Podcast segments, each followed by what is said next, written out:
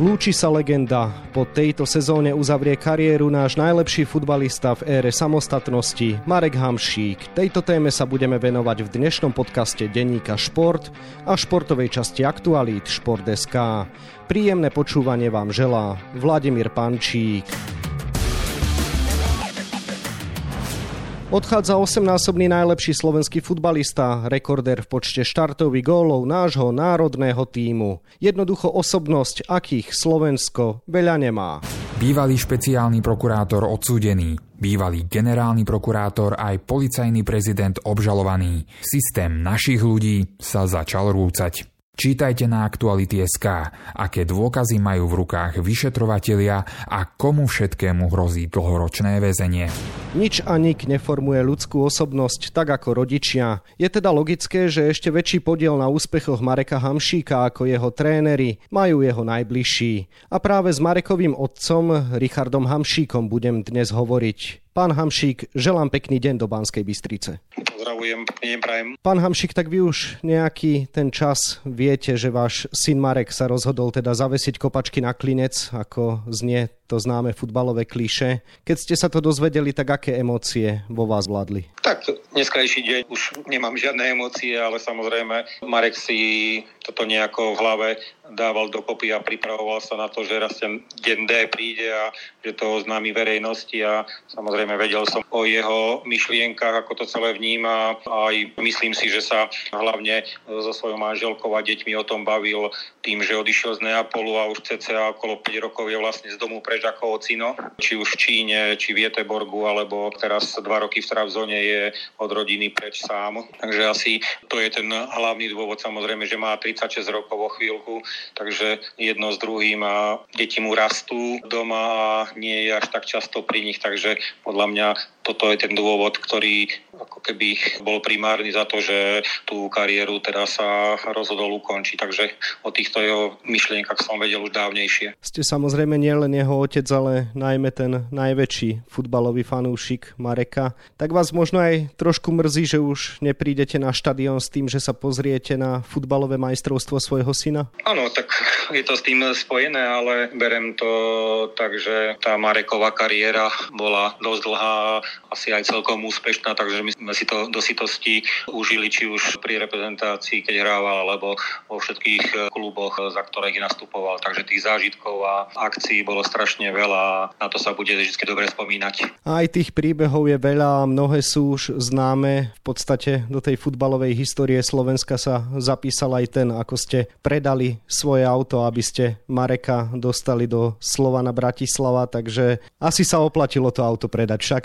A tak je to historka našej rodiny a Mareka, ale tá historka je preto taká zaujímavá, lebo to vo finále Marekovi vyšlo, ale ja si myslím, že určite je na Slovensku veľa rodičov, ktoré pre svoje dieťa spraví aj to posledné, len možno, že s tým dovedkom, že o nich nevieme, lebo to nakoniec až tak nevypálilo ako našemu Marekovi, ale my s manželkou sme sa rozhodli a berem to tak, že rodič chce pre svoje dieťa to najlepšie a je to jedno, či to bol Marek alebo dcéra Miška naša, hej, takže spraví ten rodič aj maximum preto, aby to dieťa bolo spokojné. V tomto prípade to vyšlo, tak preto je to také zaujímavé.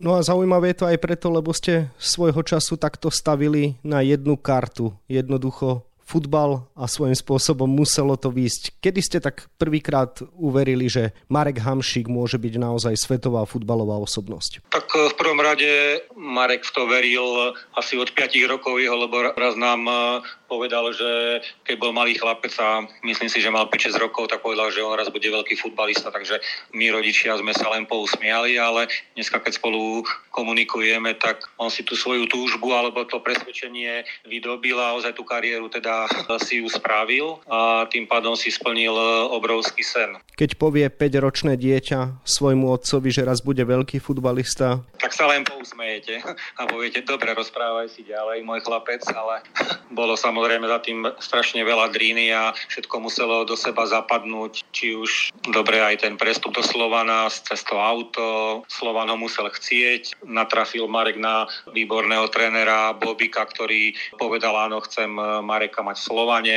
To sú zásadné veci. Potom Marek mal šťastie, že mu vyšla kvalifikácia na Slovensku do sedemnásť rokov za reprezentáciu.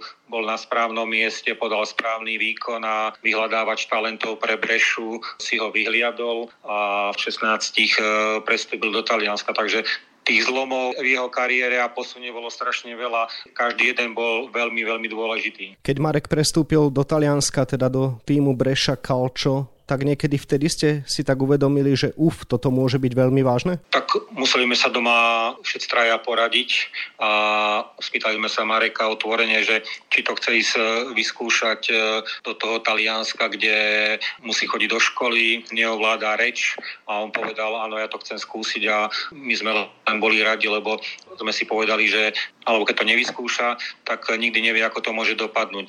Ak to nevíde, tak sa s pokorou vráti domov a je to v poriadku. A takto sme to uzavreli a Marek išiel do Breše a si to tam trošku oddrel. Tie začiatky neboli jednoduché, musel chodiť ozaj do školy, ako som povedal. Sedával v poslednej lavici, musel nasať hovorovú taliančinu, futbalovú, a potom už boli dôležité samozrejme aj jeho výkony v primavere.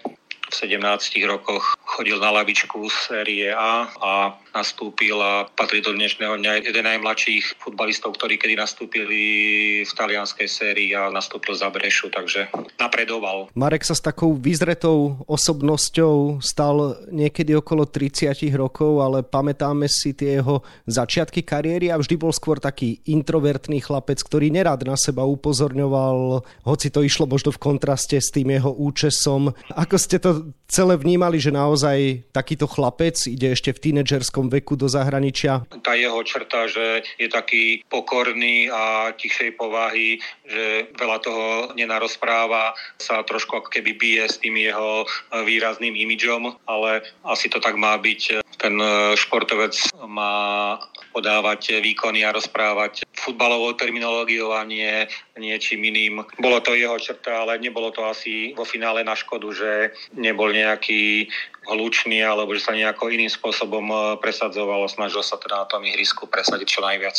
No a tam mu to išlo výborne, konec koncov v Brešči tak rýchlo napredoval, až si ho vyhliadol slávny a veľký Neapol. Ako si spomínate na to obdobie, keď sa finalizoval jeho transfer do es es cé a v podstate na obdobie, keď už bolo jasné, že bude hrať za veľký klub? Tak musím povedať, že tie dva a pol roka v Breši bolo pre neho neuveriteľná škola. To vo finále bolo asi rozhodujúce, že veľa manažérov, veľa rodičov by chcelo vidieť svoje dieťa hneď, ja neviem, po prípade v á cé Miláne, v Barcelóne alebo neviem kde, v Reále Madrid, a sú to obrovské veľkokluby, ale možno, že je ideálnejšie začať v menšom klube v zahraničí a natrafiť na také podmienky aj trénerské, aj filozofické, ako je napríklad v tomto prípade v Marekovom Breša, kde presne vedeli, ako majú s ním pracovať, presne vedeli, koľko mu majú dať peňazí na profesionálnu zmluvu na začiatok, aby ten chlapec sa z tých peňazí zrazu nezbláznil. Všetko to bola pekná postupnosť a to, čo si s ním naplánovali, to do bodky dodržali, ale samozrejme treba povedať, že Marek im v tom výrazne pomáhal, lebo tie výkony mali stúpajúcu tendenciu a keď v šestnástich rokoch hráte za primaveru, sedemnástich nastúpite do série A a budú si rok v osemnástich odohráte štyridsať zápasov v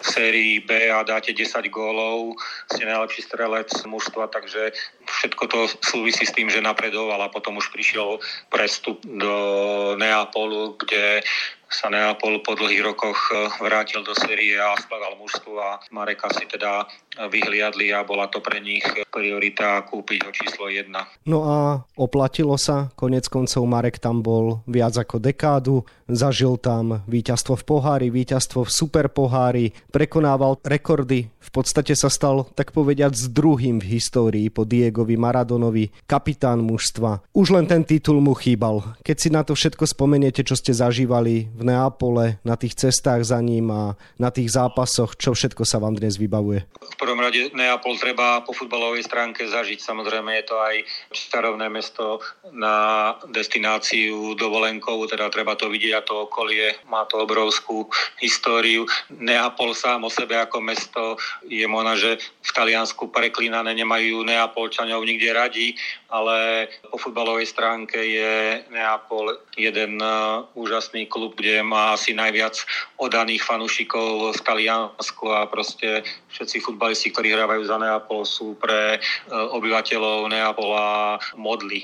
Príde tam dvadsaťročný chalan zo Slovenska a nikto ho skoro nepozná a za jedenásť rokov kariéry v Neapole dokáže spraviť zo seba skoro Neapolčana, tak ho tam aj oni berú. Aj Marek sa tak vyjadroval, že je spojený s mestom. Do dnešného dňa tam má svoju nehnuteľnosť, ani ju nikdy nemieni predať. Chodieva tam rodina, takže je to veľké puto. Tie jeho individuálne veci, ktoré v Taliansku získal, vždy boli spojené s Neapolom, či už, ako ste povedali, bez poradia, najmladší kapitán histórii, všetky tie rekordy. Ťažko niekto prekoná v tejto dobe počet zápasov, ktoré má odohraté Marek, to je neuveriteľné číslo. Strelec takisto, tak ako to hovorí, ako si to aj vypovedali. Byť druhý po Maradonovi, tak je to úspech. Aj keď samozrejme treba s úctou a s rešpektom povedať to, že Neapol tento rok vyhral titul a samozrejme takých vzácnych hráčov tam teraz oslavujú niekoľko, hej. Medzi nich patrí samozrejme aj náš Stano Lobotka. A nás to samozrejme veľmi teší, že aj Stano Lobotka sa v Neapole presadil, ale späť k Marekovi. Traduje sa, že napríklad museli pre neho zatvárať obchodné centrá, keď sa rozhodol niekam si výjsť. Tak pocítili ste to aj vy ako Marekov otec, keď ste sa objavili v meste a niekto zistil, že toto je otec Mareka Hamšíka? Čo sa dialo? Tak, bolo to vždycky zaujímavé a neuveriteľné. Ja si myslím, že nie len my rodičia, my najbližší, keď sme chodievali do Neapolu a bolo tých výjazdov strašne veľa, ale aj ľudia, keď sú Slováci v Neapole a spýtajú sa ich domáci, že odkiaľ sú a povedia zo Slovenska, tak zrazu sú všetci rodina a viem, že mi ľudia hovoria, alebo mi hovorili, že keď sme povedali, že poznáme Mareka, že sme zo Slovenska, tak dostávali z hlavy na jedlo, na pizzu a takéto príjemné drobnosti, ktoré boli spojené s Marekovým menom a nás, rodinu a blízkych nevynímajú. Takže sme si to, tú slávu jeho, sme si možno, že my užívali viacej ako on, lebo on do toho mesta nemohol veľa chodiť, takže ľudia si užívali viacej nás ako jeho. Je to paradox, ale v čase, keď Marek Hamšík bol v es es cé Neapol absolútny superhrdina, tak nie vždy bol tak verejnosťou vnímaný na Slovensku. Často ho kritizovali ľudia, že nevie tie výkony z Neapola úplne preniesť do národného tímu. Vás osobne to veľmi hrízlo? Áno, tak kritiku mám rád a musí byť konštruktívna.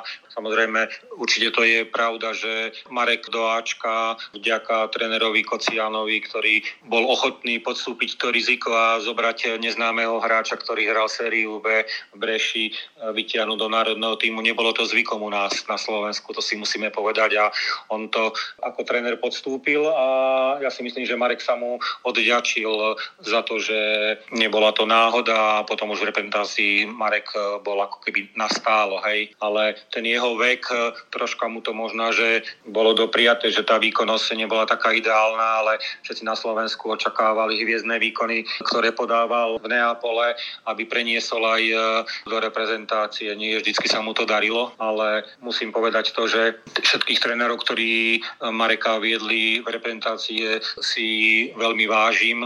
Ďakujem im za veľa, ale muselo sa to nejako poskladať. Aj Marek trošku si to musel hlave upratať. Tí tréneri museli mu nájsť to správne miesto a tí hráči museli trošku Mareka pochopiť. Toto všetko sa udialo od príchodu trénera Kozáka, kde tú kostru tréner Kozák pripravil a Marekovi toto celé zapadlo a si myslím, že odtedy to už bol starý dobrý Hamšík aj v reprezentácii. No a ten starý dobrý Hamšík v reprezentácii žiaril napríklad na Eure dvetisícšestnásť, ale aj v kvalifikácii na tento šampionát. Vtedy podával asi najlepšie výkony. Čo pre vás zostane ten vrchol spôsobenia Mareka v národnom tíme? Tak určite veľa tých pozitív, negatív a možno, že ani, ani nie. Sme malá krajina, tie naše úspechy vždy sú len nejako čiastkové, ale musíme si povedať, že či sa nám to páči alebo nie, aj fanúšikom tá generácia okolo Maťa Škrtela, Mareka, Jana Ďuricu, týchto hráčov bola na naše pomery výnimočná a dosiahli veľmi veľa. Hej, majstrovstvá sveta, dvakrát euro, takže na takéto veci sa nezabúda. Marek bol toho súčasťou. Ja si myslím, že sú to príjemné zážitky a pre mňa možno, že moment ako pre fanúšika na tom Evre, keď dal tým Rusom ten krásny gól a celý štadión tej slovenskej časti sme sa išli zblázniť z toho, že sme postúpili ďalej. Áno, to bol bez pochyb úžasný moment. No a dlho to vyzeralo tak, že Marek Hamšík jednu vec vo svojej kariére nezažije, a to zisk titulu. Napokon predsa len sa podarilo už tej neskoršej fáze kariéry počas angažmánu v tureckom Trabzonsporu pocítil, aké je to vyhrať titul nie s vytúženým Neapolom, ale s Trabzonsporom, teda v Turecku, v krajine, ktorá žije futbalom podobne ako Taliansko. Tak čo hovoríte na to a ako ste si užili tie majstrovské oslavy? Je to presne ako hovoríte, je to veľmi podobné mesto, aj mentalita porovnateľná Neapol a Trabzon. Je to trošku periféria každého jedného štátu, podmienky na žitie tie nie sú jednoduché, ale o to sú tí fanúšikovia vrúcnejší, či už Neapolčania alebo Trabzon. Marek s Trabzonom získal titul po tridsiatich ôsmich rokoch, Neapol v nedeľu dostane pohár po tridsiatich troch rokoch, hej, takže veľa paralel. Škoda len toho, že ten Marek sa toho neapolského osobne nezúčastnil a nemá ho, aj keď asi trikrát alebo štyrikrát Neapol bol druhý. Ešte to druhé miesto bolo počiarknuté tým, že ešte v jednom ročníku v predposlednom kole ešte Neapol viedol, takže bol aj Marek strašne, strašne blízko s titulom pre Neapol, ale vždycky to nevyšlo. No, našťastie teraz to vyšlo Standovi, takže tešíme sa, ako keby to získal Marek. No a ten trabzonský titul, tak ako sa oslavuje v Trabzone, tak sa asi oslavuje len teraz v Neapole. Bolo to asi päť oslav za sebou v priebehu dvoch, troch týždňov, takže jednej som sa osobne zúčastnila. Stálo to za to. Takže niečo úžasné. Veľká eufória a radosť. Pán Hamšík, prezraďte nám, čo teda chystá Marek po kariére. Určite sa bude venovať svojej akadémii, z ktorej vyšiel a ktorej sa napokon stal majiteľom a ktorú zveľaďuje. No a veľa sa hovorí aj o tom, že by mal vystúžiť realizačný tím reprezentačného trénera Francesca Calzonu. Tak ako to dnes vidíte vy? Z týchto možností, ktoré ste načrtli, určite na sto percent platí jedna. Tak ako ste povedali, je majiteľom desať rokov Hamšík akadémia. Má tam štyristo detí, kde to samozrejme funguje. Marek dlhé roky o všetkom vedel, komunikuje Komunikovali sme na diaľku, samozrejme, keď bol doma, tak sa priebežne zúčastňoval tréningov, ale po pätnásteho júla nastupuje sám k sebe, hej, a jeho primárne v budúcnosti je byť trénerom, takže začína v akadémii, zoberie si kategóriu štrnásť pätnásť a s kolegami to bude nejakým svojím spôsobom manažovať a trénovať a bude sa vzdelávať a bude v dennodennom kontakte s mladými hráčmi. Samozrejme to B, to je na Marekovi a na funkcionároch, aby možno teda niečo viac k tomu povedali. Je to ich parketa, nie je moja, tak nechajme sa prekvapiť, ako to celé dopadne. No a posledná otázka na vás, to, že máte šikovného syna futbalistu, to vie celý svet, ale minimálne Slovensko už tuší, že máte aj šikovných vnukov futbalistov, tak čo myslíte? Budete ešte chodiť do Neapola na futbalové zápasy pre zmenu na svojich vnukov? Áno, sa to nejako nalepilo aj na tých e, mojich vnukov, Marekových synov, že sú šikovní a hovorí sa sem tam o tom, ono to je síce pekné, ale treba mať pokoru a všetci dobre vieme, že šport je nevyspytateľný, bavíme sa teraz o futbale, OK, sú šikovní, sú nadaní, ale v takomto mladom veku, ako sú oni, to ešte absolútne nič neznamená. Poteší to, že majú na niečo nábeh, ale je to strašne dlhá cesta, aby sme raz sa na nich mohli chodiť pozerať a nebodaj by mohli mať nejakú podobnú kariéru ako ich otec. Takže s pokorou tešíme sa, ale pravím, musí to všetko do seba zapadnúť a chalani chcú, to je dôležité a keď to vyjde, budeme šťastní a s radosťou budem chodiť sa na nich pozerať, ale keď to nevyjde, tak tak bude to svojím spôsobom ich vizitka a určite my všetci dookola, hlavne ich rodičia, všetko preto spravia, aby napredovali, ale keď to nevidie, nič sa nedieje. Toľko otec Mareka Hamšíka, Richard Hamšík, ktorému ďakujem za rozhovor a želám ešte pekný deň. Ďakujem aj ja. Majte sa krásne, dovidenia. Záverečné dni kariéry Mareka Hamšíka budeme ďalej mapovať na webe šport bodka es ká a takisto v denníku Šport. V jeho dnešnom vydaní nájdete aj tieto témy. Futbalové majstrovstvá sveta do dvadsať rokov pokračujú ďalej už bez slovenských mladíkov. Žiaľ, zverenci trénera Alberta Rusnáka sa s turnajom v Argentíne rozlúčili hanebne. Osemfinálová prehra jedna päť s Kolumbiou bola vzhľadom na priebeh ešte milosrdná. Európska liga by sa mohla pokojne premenovať na Sevilská liga. Hráči ef cé zdolali v rozstrele á es Rím a svoju siedmu účasť vo finále premenili na siedmy triumf. Tréner Rimanov Jose Mourinho naopak prehral vo finále Európskej európskych pohárov až na šiesty pokus. Naša tenistka Anna Karolína Schmídlová sa prebojovala už do tretieho kola na Grand Slamovom turnaji Roland Garros. V druhom kole zdolala prvýkrát v kariére španielsku lucky loserku Alionu Bolsovovú šesť tri šesť štyri. No a na dvadsiatich ôsmich stranách je toho samozrejme oveľa viac. Kariéra Mareka Hamšíka sa síce končí, ale náš športový podcast bude mať aj ďalšie diely. Ten najbližší už v utorok. Dovtedy vám pekný deň želá od mikrofónu Vladimír Pančík.